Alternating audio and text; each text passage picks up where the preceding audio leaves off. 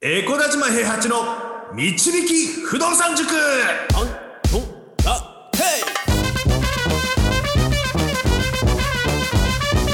この番組は私エコダ島平八と不動産塾の右明かし担当 JJ でお送りします。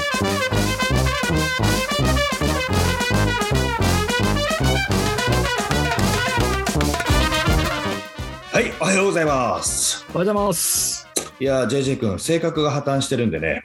はい。待ち遠しくてしょうがないんですけど。サンタさんですか？いや違います違います。あ違うか。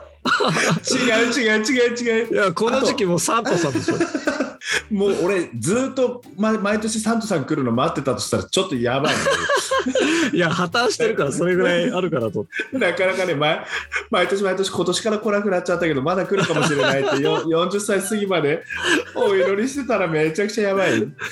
あああと70数名で。あと70数名でスタイフのあのリスナーがあの登録者数が1000人超えるんです。ああそうですよ。イエーイ。いやえもうぜひね70人じゃないですか。71人かと。うん、あと71人です、本当に。うん。もうね、ここまで来たらなんとか1000人超えて SPP の申請通ってほしい、本当に。いや。ー本当ですね。はうんぜひね、やりたいと思ってるんですけども、い。あのーいやね、以前ね、あのなんかギフト付きレターをどうのこうのみたいな話をしてたら、本当にギフト付きのあのお礼のお手紙をちょっといただいたりとかしちゃったりして、本当にありがとうございます。あの先日のライブの時もね、なんかあの全然よく分かってなかったんですけど、すごい、はいあのポイあのポイントというかあの送ってもらったりとかしたのがあって、なはい王冠とか送ってくれた人とかもいて、本当になんかよくその時は分かってなかったんですけど、いやマジですごいですよあれうん、結構すごいことだっていうのが後から分かりました。本当にありがとうございますっていうのが。あれアイドルとかに送るやつじゃないですかだって そういうことなのかな。いやいや、だからね、あのこういったあのプレゼントとか、ちょっと嬉しいは嬉しいんですよね、はい本当に何かが。あの結果として出てくるっていうのがあるで今回ちょっとねそういった意味であのなんかあのお礼のお手紙というかそういうのちょっといただいてるので質問に答えるのではなくて、お礼のおたお手紙ちょっといただいてるのでそれからちょっと読んでいきたいと思うんですけども、はい。であのまずねあの123は初ギフトめちゃ感謝です。会社役員の方へのレター回答っていうところで多分この読んだのが、あのその時ラジオネームがなかったと思うんですけどねの方がラジオネームがキャンドゥさんという方だったらしくてですね、うんそのキャンドゥさんからあのレターの回答のお礼をちょっといただいてますのでこれをちょっと読んでいただきたいと思います。ジェジェ君お願いします。はい、わ、かりました。読みます。エコダ島さん、JJ さん、レターの回答ありがとうございました。ラジオネームは CanDo です。ギフト喜んでいただけてとても嬉しいです。えーご回答とアドバイスありがとうございました、えーオリックスかトラストかを選択する際の考え方がとても勉強になりました。いただいたアドバイスを参考に頭を整理して行動したいと思います。これあれですね、どっちの、うんえー融資選ぶかみたいな相談でしたね。はい、うんお話についての補足事項ですが、1、投資目的について。リスクヘッジとして生活に困らないだけのインカムを確保しておくためです。目標キャッシュフローは月100万円。遅くても40歳までに達成します。はい、で40歳で100。すごい。うんうんはい、次が2、えー今後の方針について。融資を引いて拡大をしていきたいと考えていますが、自己資金を多めに投下し、バランス型の安定経営を目指したいです。うん1号法人の資産の積み上がりに合わせて、リスク許容度も変えていきたいと考えています。はい複数法人持ってらっしゃったんですね、この方ね。うん、そうそうそうそう、確かね。はい。3が、戸建ての場所について、すべて岐阜市です。岐阜市です。えーうんレターを送った後で、空室2つに入居申し込みと問い合わせが入りました。戸建て協賛の可能性についても、改めて銀行に聞いていますと。うんなるほど。で、続きがありまして、うんえーえー4、中古を選択した理由。うん経験と知識不足から土地から新築のハードルが高く感じられたため、一歩ずつ経験を積み上げようと考えました。うん戸建て DIY、えー戸建てリフォーム外注、中古アパートときたので、次は新築アパートも視野に入れて動きたいです。うんはい。5、1号法人で買わない理由。うんえー今後、店舗を展開するか、MA も視野に入れているため、不動産は完全に切り分け、2号法人で買いたいと考えています。うんはい、なるほど。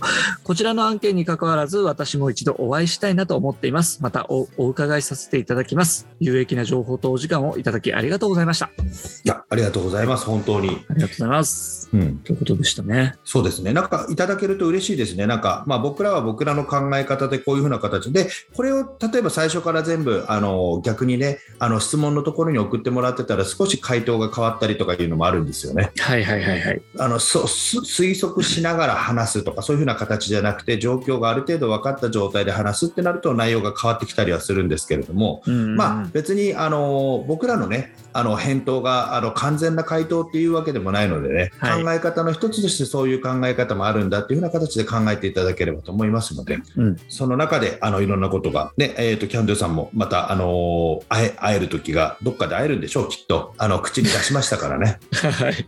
お会いしたいと思いますって口に出したらきっとどこかで会えるんです。別に僕はあの、ね全然会えない人じゃないですからね。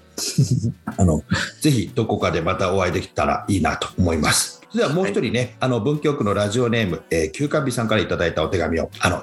お願いします。はい、はい。休館日さんもギフトいただきありがとうございます。はい、はい。文京区のラジオネーム、休館日と申します。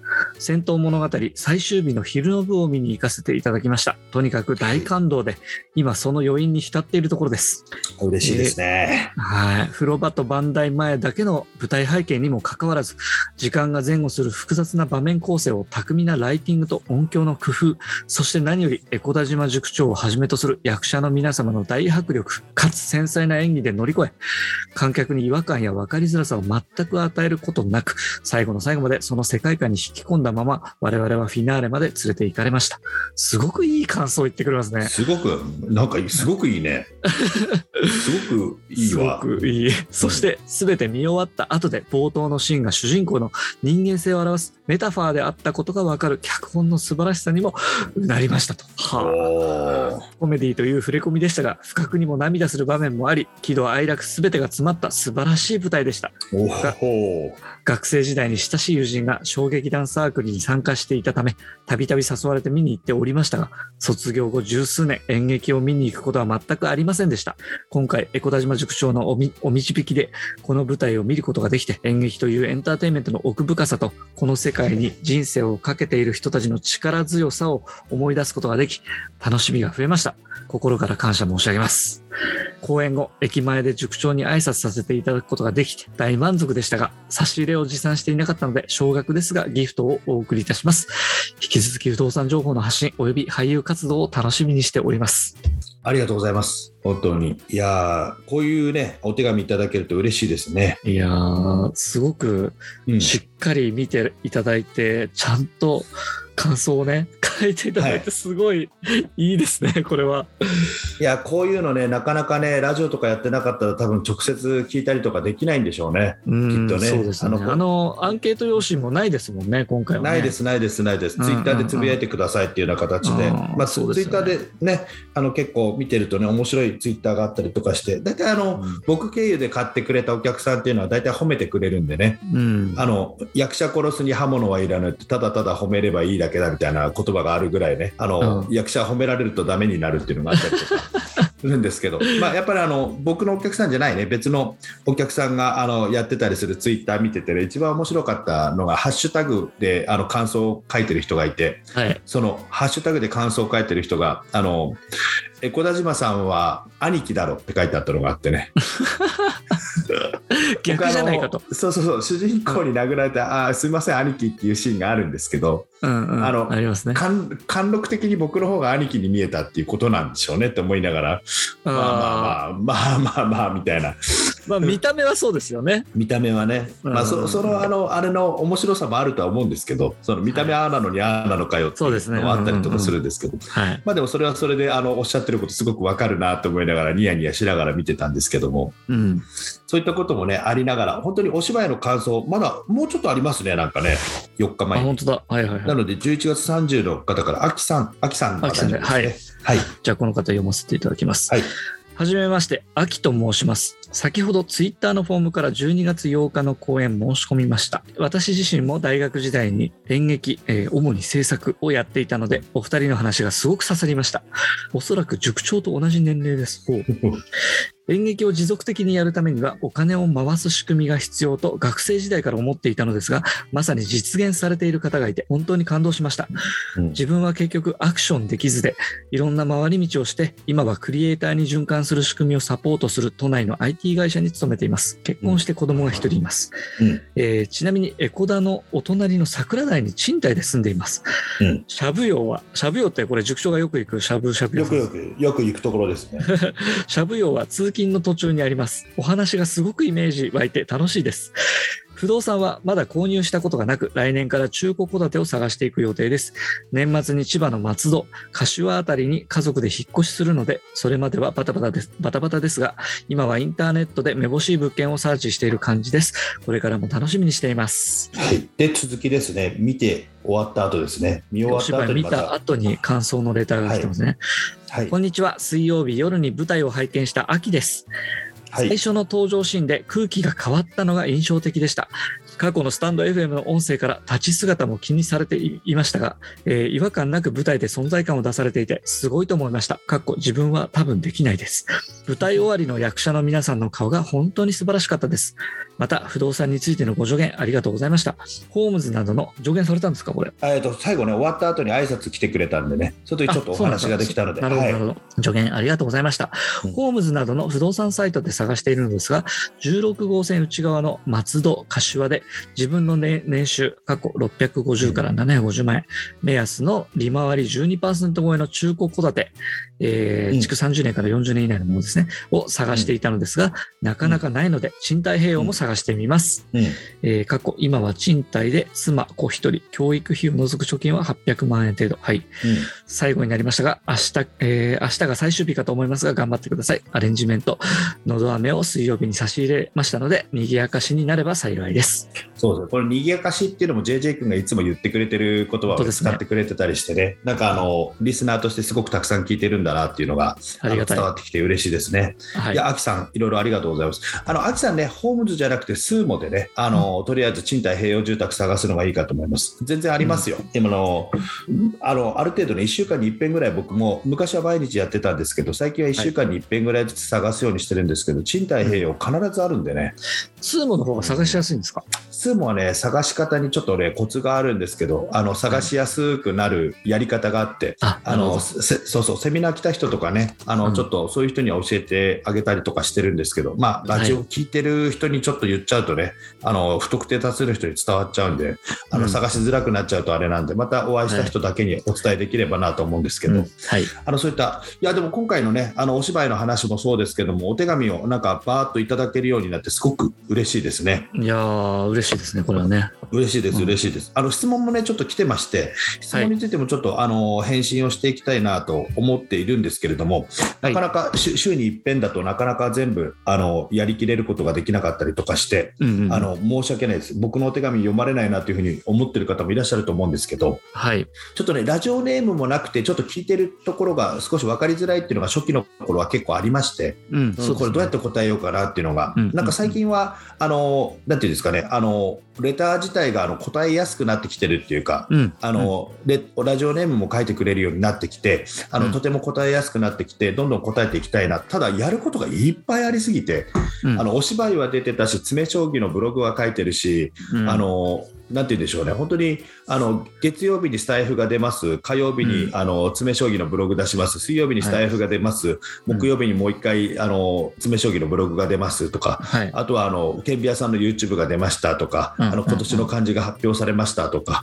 ではい。芝居も出てましたとか、だからこんなに忙しい12月ないだろうと思いながら、あの ちょっと過ごしていたんですけど。はい。まあまあ、でも、あの、充実してね、今やってます。で、あの、お芝居をやったことについて一言だけ、あの、ちょっと皆さんに、あの、はい話をしたいことがありまして、はい。僕、あの、口に出したことは叶えられるっていう風な感じで、ね、思ってるんです。あの、よく言ってるじゃないですか。あの、口に吐くっていうことは、プラスとマイナスが隣にあって、口の隣にね、マイナスを、あの取っちゃうと、あの、プラスだけが残って叶えるよっていう、叶えるから頑張りましょうっていう風な話をしてるんですけど、うんついにね、あの、V シネの話もいただきまして、今度え？あの、現場に。なんですって？はい。あの、現場に行って出れるか出れないか分かんないですけど現場に呼んでもらえることはあの決定しまして、すごい。はい、あのそれもねお舞台やった関係者の方の中であの見に来てくれた方があの人あの V シネ出たいって言ってるんだけどどう？って言ったらもう即戦力じゃないみたいな話になってええ むちゃくちゃすごいじゃないですか。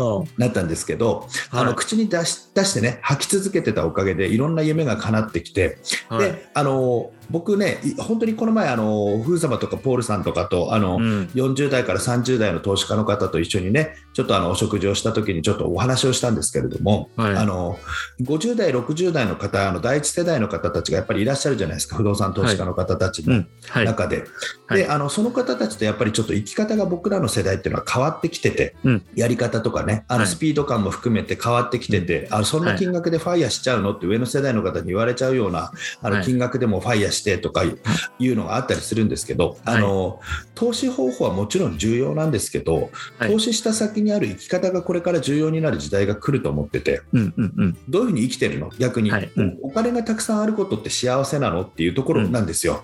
はい。お金があの自分が好きなことをやるために必要な分稼げてたら変な話なんですけどキャッシュフロー10万でも15万でも20万でも僕はファイヤーしちゃっていいと思ってるんです。はいはいはい。そこにあのうん例えば結婚が入らない、子育てが入らない、そうじゃないって、僕はやりたいことをやるためにこれが欲しかったんだって思うことがあったら、そこまで達成して、あのそこから先の自分の人生を豊かに生きるっていう風な選択肢ができることっていうのは大事だと思ってて、はい。あの選択をすることができないのが一番不自由だと思うんです。うんうんうん。で、やりたいことがないことがものすごく不幸だと思うんです。はい。不自由と不幸を排除すると何が残るかっていうと自由と幸せが残るんですね。うんでその自由と幸せを得るために必要な金額っていうのは人それぞれ違うと思うので、はい生き方としてあの僕たち30代40代の投資家が見せなきゃいけないのはあ、うんこんな風に楽しく生きてるんだよっていうことを見せていかなきゃいけないねって話をちょっとあのポールさんとかフンさんとかしていて、うん。あのそれをねあのそこの第一人者になれるように生き方としてすごく楽しい姿を皆さんにお伝えできるように僕ちょっと頑張っていきたいなって最近思ってなんかそれがなんかし使命感に燃えてるんですよ。そのうんうん。うん。で口に出したやっぱり役者になるって言ったことも叶えましたしでうん。今度は VC に出るって言ったことも叶えられそうですし、あのうん。今回出れなかったとしてもまだチャンスつながると思うんです、はい。きっと。一回その現場に連れてってもらえてっていうのがあったりとかするとね、なのであのもしかしたら情報解禁とかそういうのがあの制限がかかったりとかしてしばらくあのスタイフで言えなくなるかもしれませんけどもしかしたらもう撮影がこの放送が終わる頃には終わっていてあの出ることが決まっていてっていうこともあるかもしれないのでそんなに速いスピードで動くの？そうですそうですそうです。すごい。うん、でも、まあ、そういうことがあったり、あの情報解禁になったらね、実は出てましたとか、今度見てくださいとかいうの、ぜひね、あのそういったものを見に行っていただいたり、借りていただいたりなんか、うん、やっていただけたらすごく嬉しいなと思います。ただ、あのやっていきたいのはね、一生懸命生きてやりたいことをやってる姿を本当に見せていきたいと思いますので、はいそういった姿を刺激として、あの皆さんに与えられるように頑張って生きていきたいと思っています。はい。いやー、もう塾長劇場ですね、これは。